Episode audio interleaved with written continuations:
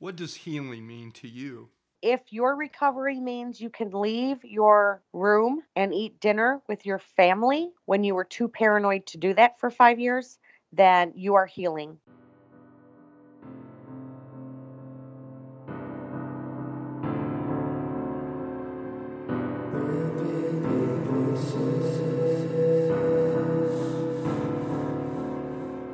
Revealing Voices, the mental health podcast, raising unanswered questions, sharing unanswered prayers. We are faith based, peer led, story driven, and stigma breaking. I am Tony Roberts. I am Eric Riddle, and we are Revealing Voices.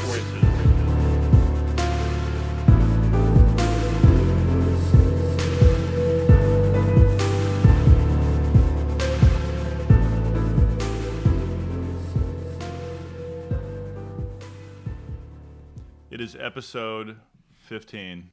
So, Tony, I've been hearing some stories about uh, dating life. Yes, What what is happening? I'm back in action. I'm uh, having been separated for seven years and divorced for two of those. Uh, I've decided the time is right for me to uh, seek out um, companionship, Yeah. female friends who, who might one day become life partners. So I joined Match.com and OKCupid. Okay. And uh, it's kind of the 21st century way of meeting. Uh, or we, are we in the 21st century?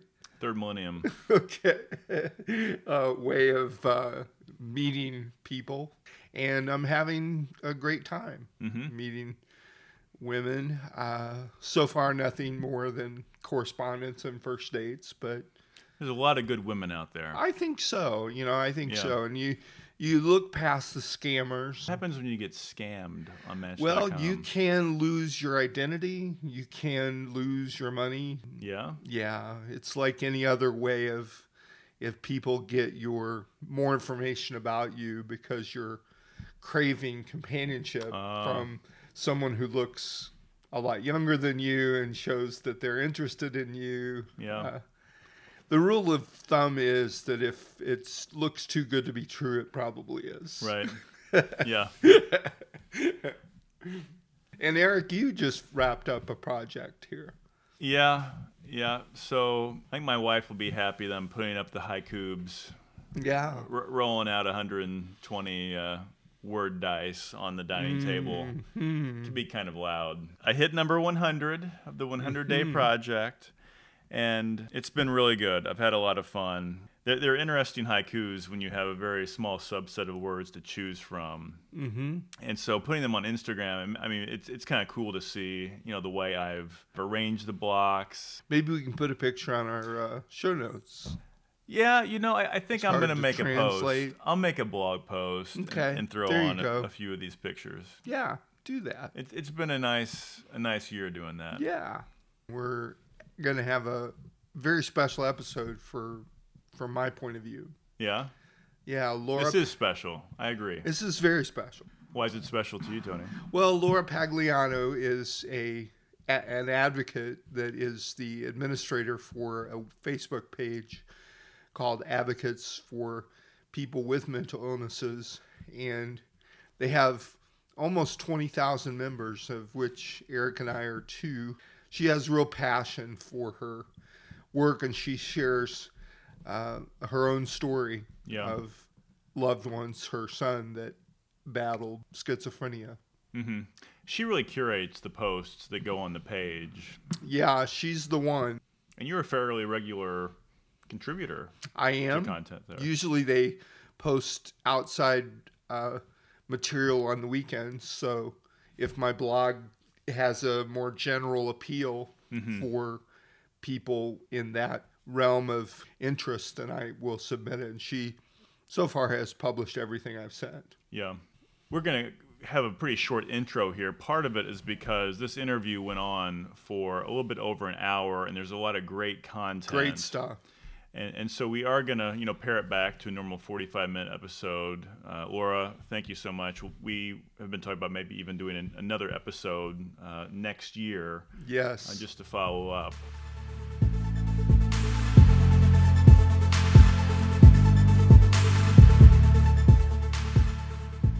Okay, so we have with us today Laura Pogliano. Laura is an advocate for persons with mental illness, runs a Facebook dedicated page for persons with uh, interest in in that. How many members are part of that page? Um, there are 20,000 on, on one of our pages. And, and the official name of that group is Advocates for People with Mental Illness. Yes. And you are one of the administrators, or are you the only administrator? Um, I'm primarily the only one left. There were three. it's a very active page. I, I've found a lot of very helpful resources on there. Thank you for saying that. First of all, just to get to know you more, tell us something about your upbringing. Well, I was raised in the Midwest on a small cattle farm, and we grew up baling hay, uh, gardening, canning, all the farmsteading that people are trying to learn nowadays. I grew up in that era. I went to college, I got degrees in um, English and philosophy, and I now work as a training consultant. My upbringing was wonderful. I have three older sisters and one younger brother. Catholic, very devout mother and father.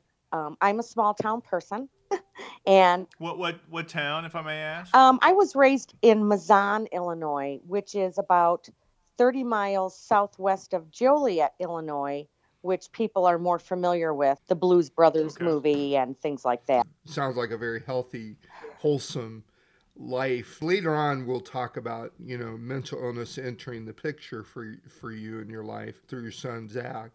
But did you know, looking back, that there were signs of any mental illness in your family? Well, I would say yes now with some reservations. We always knew growing up that my father was what you would call infectious.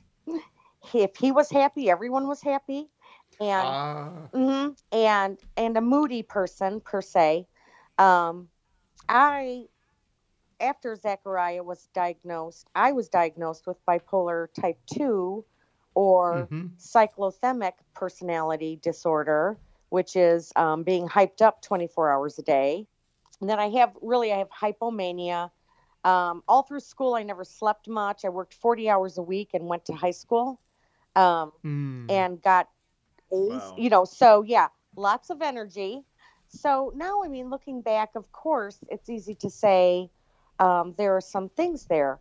But when you grow up out in the country, you know, you have a country doctor. Even if I had really gotten myself into trouble with bipolar type 2, I have Yeah. some cousins with mental illness that I discovered after Zechariah. One is very severe bipolar type 1, you know, not functioning well. Another one with what they think is schizophrenia, again, not functioning well.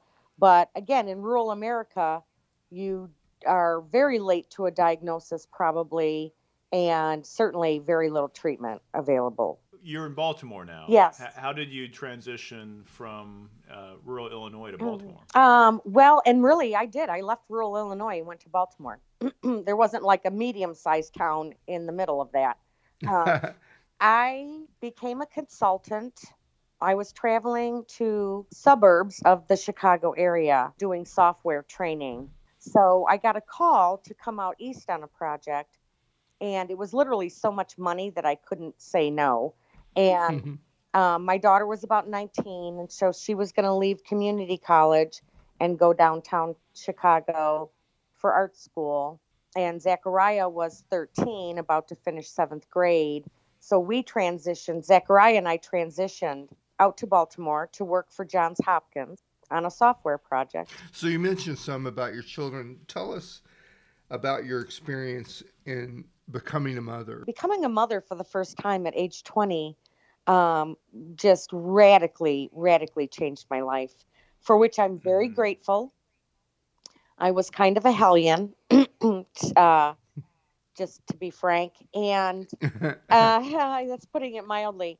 And when I became a mother, I just became dead serious about raising this child, giving her everything she could ever need, and by myself. And um, and she's a wonderful person. Just she's an amazing uh, grown up. She's 33 now. I'm sure she is. She gets it honestly. she's above and beyond me. I've always said, you know, it's a shame when you have kids and they're nicer and smarter than you are. but that's basically what you find feeling. out. that's what you find out about parenthood that um, you're not that great. And um, so, and I took my I took my job as a mother very seriously. Um, one reason I never married was because I really didn't want them to have a stepfather who mm-hmm. maybe didn't appreciate them the way I did or didn't appreciate their nuances as children, you know, as people. Mm-hmm. And I was very protective of that with them. So uh, being a mother was seriously, it gave me every good thing that I have. You went out to Baltimore to have some business relationship with Johns Hopkins.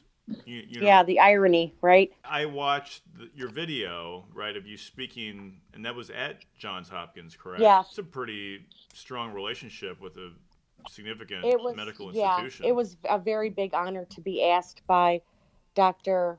Akira Sawa to speak at the Hopkins Symposium. The director of SAMHSA spoke, Jeff. Oh, wow. Jeff Gordon, um, who runs the NIMH, spoke it was so I was very honored to be included in that. And the relationship I have with Hopkins is just an amazing, amazing thing. Um, every parent should have that kind of chance, yeah. right? To have the ear and the heart of these doctors. You mentioned to me one time, and and maybe this will transition us back to Zechariah's story, but you you mentioned that you know in in your case with Zechariah, you you did have good uh, quality mental health care. That was not a problem, but that the sad truth is that many people don't have the access you had. Well, the sad truth is many people don't have the access that we had. Um, they don't have the vocabulary. They don't have the understanding of systems and institutions. And they get discouraged um, you have to work this system like no other thing I've ever done. And um, other people also don't have, um, they don't have the uh, yep. chance to even get the get quality care. It's too far away yep. from their home. I was 15 minutes from the best doctors on on earth. Mm-hmm. Um, also, the other sad truth is that people don't recover. Yes. You know, uh, SAMHSA and other mental health groups have adopted the um, recovery model, which is fine as far as it goes. But let's tell the truth, which is to say, people with serious mental illnesses live much shorter lives on the whole. Mm-hmm. They're involved with the criminal justice system. They don't respond well to medicines across the board. But adopting the cover- recovery model gives the entire world the idea that everyone can recover. You just have to try harder. If anyone should have lived for trying hard, it should have been my son Zechariah. You know, right. I never gave up. I went to every appointment. I never missed a day of of hospital visits in 13 hospitalizations over seven years. Um, mm. I devoted my entire life to saving him. And he yeah. likewise worked as hard as he could to stay healthy. And it just yes. it just wasn't possible.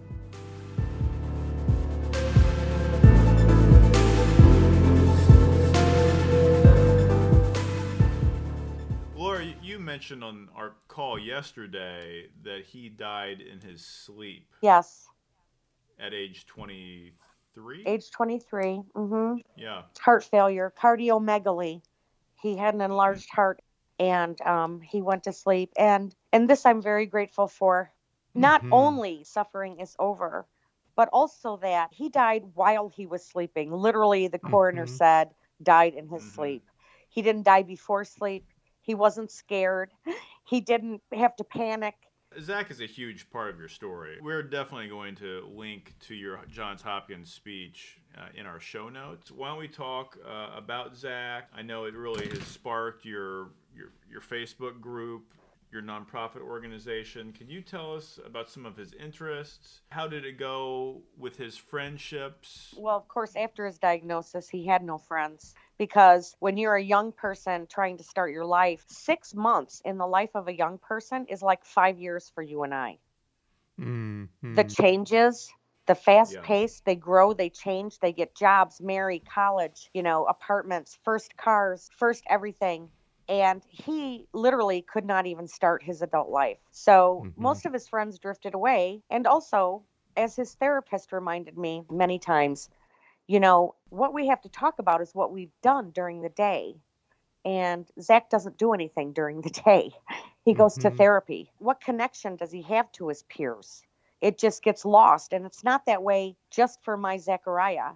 It is that way for 90% of the young people who get a serious mental illness. They end up just Yeah. so lonely. Their parents are their only friends. Siblings even Yes. reject them sometimes. They get worn out with the drama. But before he was sick, Zachary was popular, well liked, you know, interested in music. He was a musician. He played the piano beautifully. He um, was a drummer. I don't want to say he could pick up any instrument and play it, but it was it was about like that. He loved his dog. He played baseball on several teams. He was very athletic, healthy, popular, almost never sick, punctual to a fault, and a super compassionate person, which he was all through his illness, very compassionate. Even when he was Mhm. delusional, it was from a stance of compassion. And he never lost some of those great qualities that he had.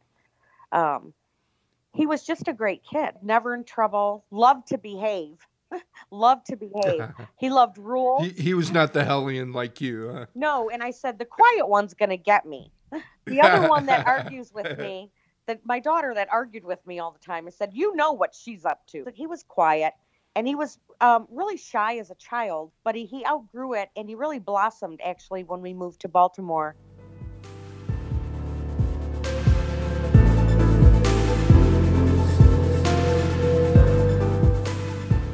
Shared with me, I believe, that he also had. I mean, you've you've identified some spiritual qualities in terms of compassion and kindness. You've also shared with me he had a profound spiritual connection. Would you say more about that? Sure. As a young child, when I took the the children to mass, they insisted on like sitting in the front row. Which, if you've ever been in a Catholic church, no one does that. Their front, the front pews are like completely empty. This little island of mother and children at the front every week, and he would raise his hands to pray. He didn't fold his hands. He was like yeah, isn't that weird? Little three year old. And I actually always encouraged the children to pray for things that other people needed, right? hmm That should be our prayers. So, what does our aunt who's lonely need, right? What does our friend who doesn't have a good job, what do they need? Encouragement, support, right? So, Mhm. I always encourage them to pray for other people's sins, and um, and he was very he was very profound as a child. Like, so one very telling incident. He was about five years old, and his sister then at that point is like twelve or thirteen, and she had friends over.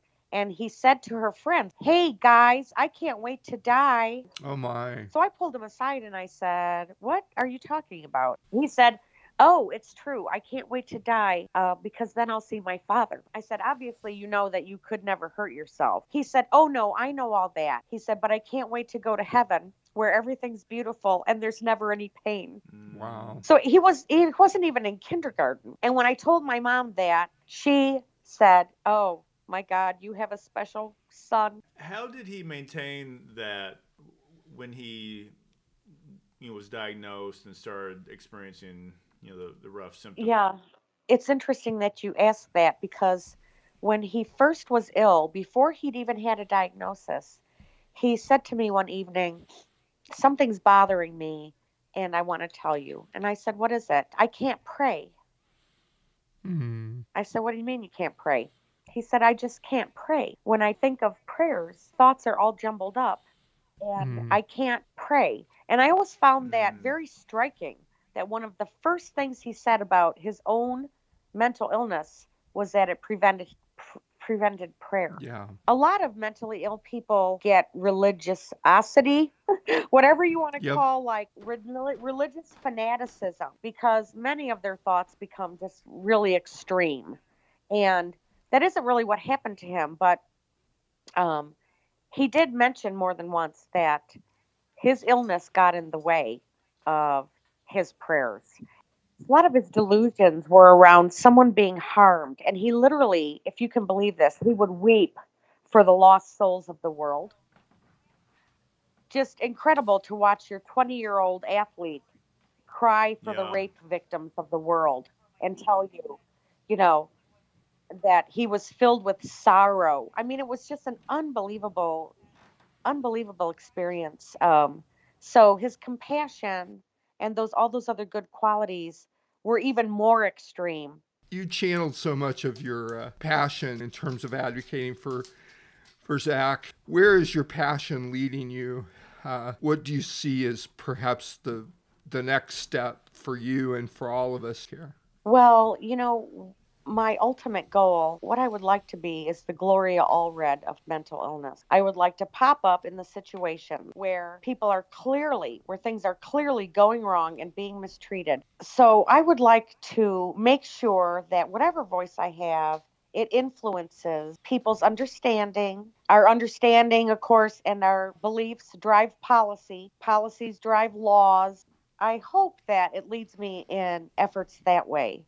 What I currently do is try to just cast down my bucket where I am yes. and help a struggling family with some cash, a few kind words, some encouragement, whatever you can do on a relational one to one basis for another family who is living this nightmare. And is a lot of that associated with the, the care going on in the Baltimore area? I mean, you, you like to keep it local, those people who are in your midst? Our small grants, we do give preference when we give a financial grant to a family who's from Maryland.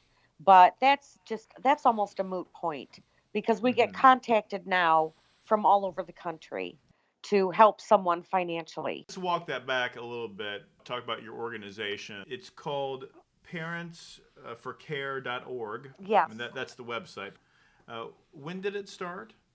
I started Parents for Care in 2014. Uh, Zechariah okay. was still alive. And we had just been through a year of the most hellish hospitalizations, illness, and I went broke. So I said, uh-huh. What can I do to help? What is the key things that are killing families with mentally ill children? Uh, finances, lack of care, lack of education and understanding, lack of supports. You know, I call them practical support. First developed a GoFundMe page that we take your pizza money, your $25 Friday night pizza money. And mm-hmm. the more people that give to us, we can roll the money up into a bigger amount that can actually help someone pay their rent. And so we offer one time small grants. They're um, under $2,000 the average grant is between 800 and $1,000. The average donation is about 20 bucks. We've had just hundreds of donations and we've given out about $40,000. I want to focus on whoever puts themselves in my path so on the website, it says Parents for Care is a nonprofit org dedicated to advocacy and support for caregivers. Yes, caregivers, because the caregiver has to has the biggest burden the child is sick or the sister or brother or even parent is ill, but the caregiver is living a nightmare of trying to run a hospital in their home, trying to do 10 different mental health jobs with no training, no money, and no support. The better job that the caregiver can do, the better prognosis and outcome for their child. We need to support the caregivers so they can um, really support their sick children.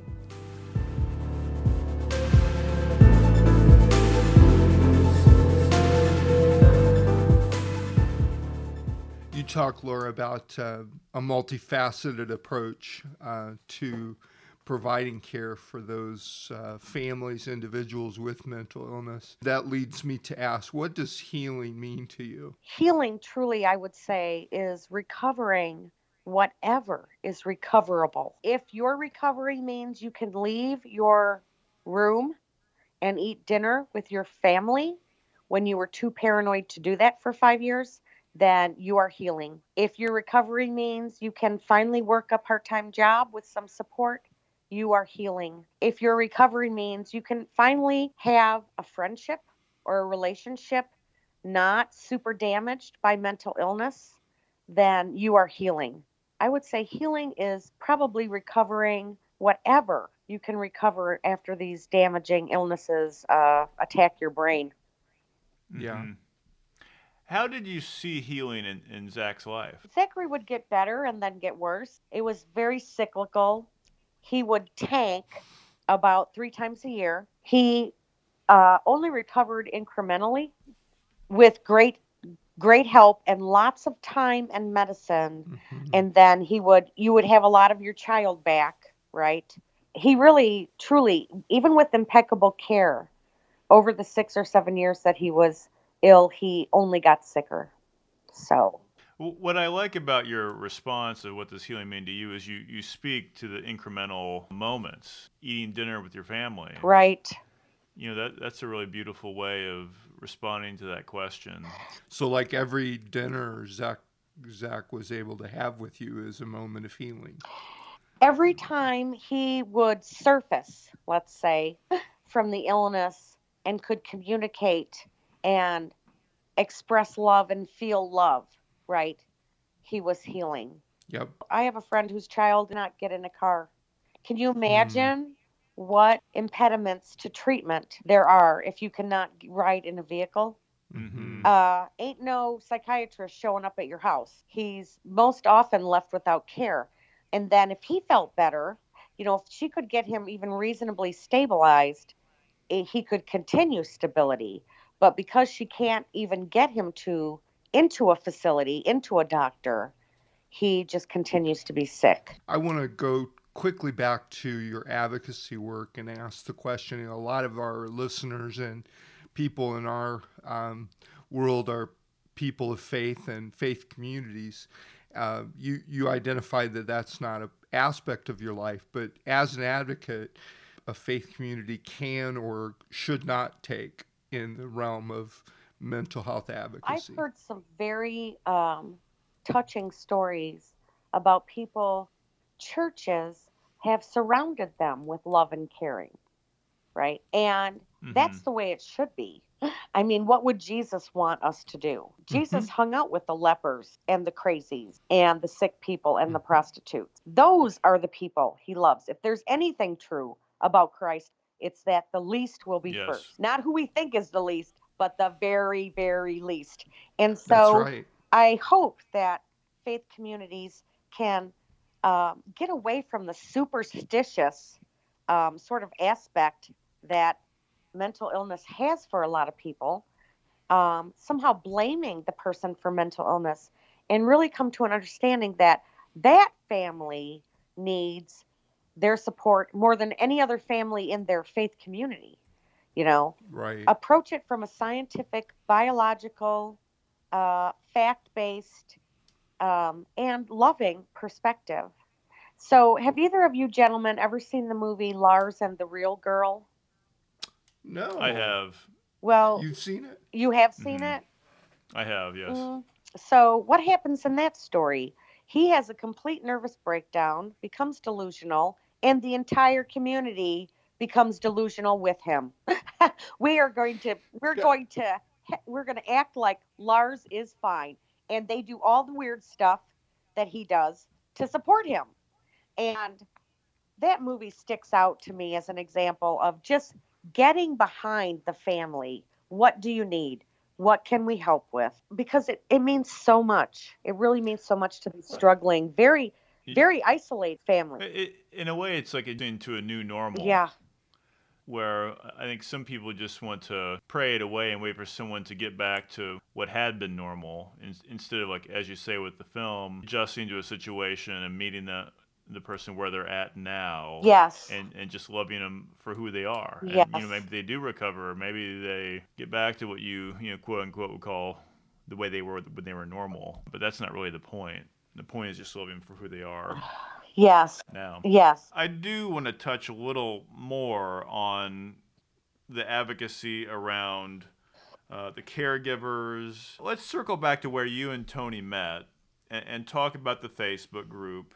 It, it started, looks like, in about June of 2013, so you're you're five years in.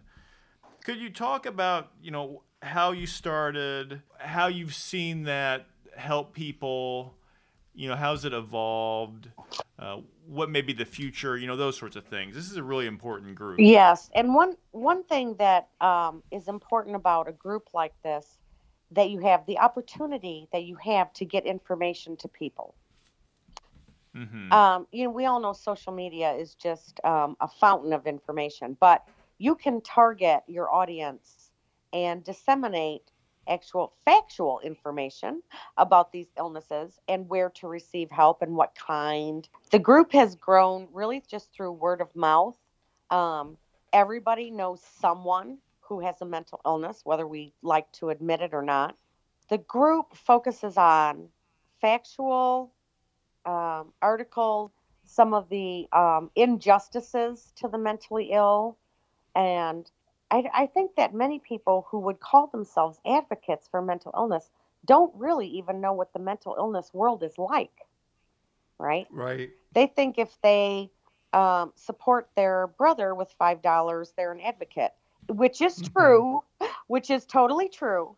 But um, advocacy is um, lobbying and laws and writing mm-hmm. op eds and yes. getting your big mouth all over it to say this is not the way they should be treated.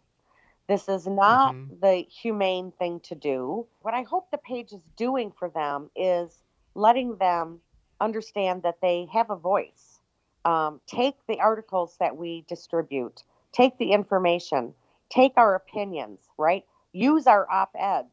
If someone writes a great letter and we post it, copy the letter, right? Mm-hmm. um, whatever, just giving them more vocabulary, more of a voice in the arena, um, be, so that they can understand really what they're up against and what they're going to have to do to get their child treatment and to help change some of these devastating outcomes. One thing, Laura, that has uh, meant a lot to me in this group, you have enlightened me for other models to provide advocacy. You know, I, I had been operating under the sense of a recovery model, you know, in terms of my illness that basically I, I needed to present to the world a, a, a, basic I'm getting better model. But yes. I mean, I have a severe mental illness and sometimes it's debilitating. You know, you and your group are saying, you know, look, with these particular diagnoses, I mean, a lot of them are in prisons, a lot are in jail. You know, the, the thing we need to do is to make it a better care system yes. for people at the uh, extreme corners. Yes, I agree. And thank you for saying that. I'm glad that it's helpful. The fact is that this is a pretty desperate situation. This is literally the human rights violations uh, of our time, of our generation, that mm-hmm. we have thrown away four and five generations of people to the streets, to the gutters, mm-hmm. to prisons, and to morgues. We have thrown them away in the name of civil liberties. Your child, you can't even find out uh, what illness your child has because of HIPAA. It's a violation mm-hmm. of your child's civil rights for you to mm-hmm. ask a doctor to commit him. You know, it's mm. a violation of mm-hmm. anyone's civil rights to suggest that you need a hospital the pendulum has swung so far the other way from the institutionalized abusive you know system that we used to have to now um, there's no care at all you know, it, it is an interesting thing i haven't put a whole lot of thought to it but the way hipaa actually prevents the caregiver from being able to care in some sense oh uh, definitely prevents you one story from our situation was uh, my son had an had a drug overdose sitting at home. Was about 11:30 at night, and the phone rang. And of course, that's never good news at night. And it was an ambulance driver, and she said, "I'm calling to tell you that I have your son in an ambulance, and we're taking him to a hospital." I said, "Oh my God, where?" I can't tell you. I said, "What's wrong with them? I can't tell you. I said, okay, oh are you seriously calling to say you're taking my son to an ER? You had to revive him. You're taking him to an ER, but you won't tell me where or what happened. I said, Are you a mother? What the hell's going on? Right. I said, Can you tell me if I guess? Oh my God. And so, of course, there's only three things that goes wrong with a 19 year old sex, drugs, and rock and roll. And so I knew it wasn't sex or rock and roll. And I said, Did he overdose or whatever? Yes. So I literally had to get in the car and drive around to the ERs. Um, I realized she was coming from Howard County. And I went down to that hospital and there he was. How Wow. ludicrous. You would be sued. That, ludicrous. you would be sued in other situations, right? For not disclosing. Hmm. Oh, I'm calling to tell you that your grandfather had a stroke. Where is he? I don't know. Like, I wasn't allowed to, after he turned 18, I wasn't allowed to make a doctor appointment with him with a therapist that he had had for a year and a half. The registration lady literally refused to let me make it. And she said, he has to make his own appointment now. He just turned 18. I said, he can't string a sentence together right now. You know, we discount the fact that these people can become incompetent. Laura, how how much do you g- get into policy, you know, legislation, those areas as an advocate? Well, um, you know, if you have a .org, only so much of your time can be spent on advocacy. If you're a 501 uh, 3C, so which we are. So I think like no more than 10% of your time and money can go to advocacy. So what we have is an advocacy chair, and she does amazing work. She works at the local level in Maryland, trying to change the standard of dangerousness. Right? You cannot get help until you're a danger to self or others. So she works tirelessly with the Maryland legislature, but um, to change those those terrible um, policies. But on a national level, Parents for Care goes down to Washington D.C. We've participated in hearings. The Treatment Advocacy Center, which is in Virginia, is also very has a very large presence in Washington D.C. And so the Treatment Advocacy Center will let all of us know when something's coming up. We need to write letters, phone congressmen, and Right. um, try to influence the decision or the policy or whatever's happening right then. Why don't you run think- for office, Laura? I'd vote for you. Oh my gosh, that is so. yeah. That's actually hilarious because I have said a bunch of times, like, now what? Do I have to be the governor? I. you That's know, right. Now do I have to run for office? Like the whole world is piled against the mentally ill. There is something to be said for making this a serious If platform piece if you're an advocate. if I was the mayor of a major city, the very first thing I would tackle is homelessness. Are you Mhm. kidding me? I mean, it affects everyone's life and welfare. It affects tourism, and not only the poor people who are living under uh, out in the elements um, year round, but Mhm. it's totally bad for a city. 75% of those people, I bet you, have a serious mental illness. And if you could tackle treatment and shelter, we make laws that a dog cannot be in a hot car. There are laws that you can break the window of someone's car if their That's dog is in it and he's too hot. But you step right. over your brother on the sidewalk. People have to fall in love again with poor people. They have to fall in love again with the idea that we are our brother's Yeah. helper. Until they love that idea, they're not going Mm. to work toward it. Well spoken. Yeah. We, we're going to have to wrap up here, um, but it's going to be a hard job of editing because you have such wonderful That's material. funny. I appreciate Tony. I appreciate all your support. I I can't tell you how much it means to me. I mean, I, I, I know I follow your page, and of course, mostly the uh, uh, the advocates page, and uh, it's been a it's been a great blessing for me. Well, thank you for this, and thank you, Eric, for the opportunity. I appreciate it. Yes, Laura, th- this is great. I um, I think there's some great things in- in the future that you're going to be able to lead, and I, I look forward to being able to to watch it and participate if at all possible. Thank you for your advocacy and, and supporting the caregivers. As well, as thank you do. both for caring about um, this situation and these poor people.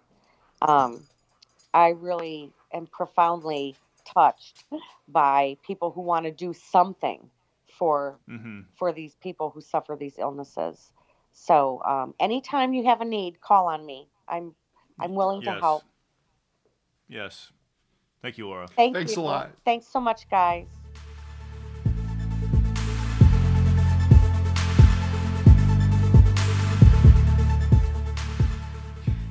So, Eric, we had a wonderful time interviewing Laura Pogliano. Yes. One thing that struck me in our interview is just how profound spiritual conviction she has. She doesn't identify herself any longer as a religious person, but clearly she passed on to her children. She carries with her to this day um, the sort of spiritual values of compassion, kindness, and giving voice to those who have been silenced, the mm-hmm. least of these and that's clear from what she says and what she does. And there she said, uh, "We need to learn again how to love the poor." I think mm-hmm. she said it was a really profound statement. Yeah, it's almost something the Pope would say. Yeah, she's Popess. That's what the Pogliano said. she's an advocate through and through. Uh, it sounds like she's really got a a corporate job that keeps her really busy, but this is certainly uh, a big part of her life. And uh, just looking over the, the parentsforcare.org and all that she's doing there, uh, really being a channel of uh, really kind of mental health care philanthropy, and then giving uh, funding to families who are really in need of of a financial lift. I think it, a lot of it has to do with early stage engagement with the mental health care system. Uh, it looks like she's really helping out there at the beginning. Uh, kind of the organic service when people come across her path, a way to be able to be a, a practical support, whether it be monetary or mm-hmm. just being a friend. Uh, that that's really very kind, Laura. And then there is the Facebook page. And I'd like for you to tell me a little bit more about your own engagement with that Facebook page, Tony. Yeah, I've been on the Advocates for per- People with Mental Illness page for a couple of years now, and it has wonderful resources about everything from articles written by people with mental illness, uh, family members who have uh, uh, people in jail uh, that are writing as uh, advocates, um, a lot of legislative uh, yeah. uh, announcements and ways we can be uh, more engaged in promoting good care for those with mental illness. Mm-hmm. A lot of a lot of stuff there. I like she said there are almost twenty thousand followers, and I highly recommend you uh, uh, apply for that. Advocates for people with mental illness. Yeah, so we wanted to cut this conclusion short a bit because we want the interview to really be, you know, the highlight of this episode. Uh, Laura just has so many good things to say on so many subjects, and um, we also want to just give you know people who are part of the Facebook group more time to hear her um, speak to to her passions, her advocacy, and her experience with with uh, Zach. So, thank you, Laura. Thanks a lot. Tony, our show has come to a close. Now is the time to ask for five star reviews. Please scroll to the bottom of our podcast homepage, click on five stars, then click on Write a Review. Help us reach more people seeking emotional healing and the hope of faith. Thanks again for your support of Revealing Voices. Revealing Voices is not a substitute for professional mental health care or participation in a faith community. If your unanswered questions or unanswered prayers leave you feeling desperate or unsafe, we urge you to seek further help. A partial list of outreach resources may be found on our website, revealingvoices.com.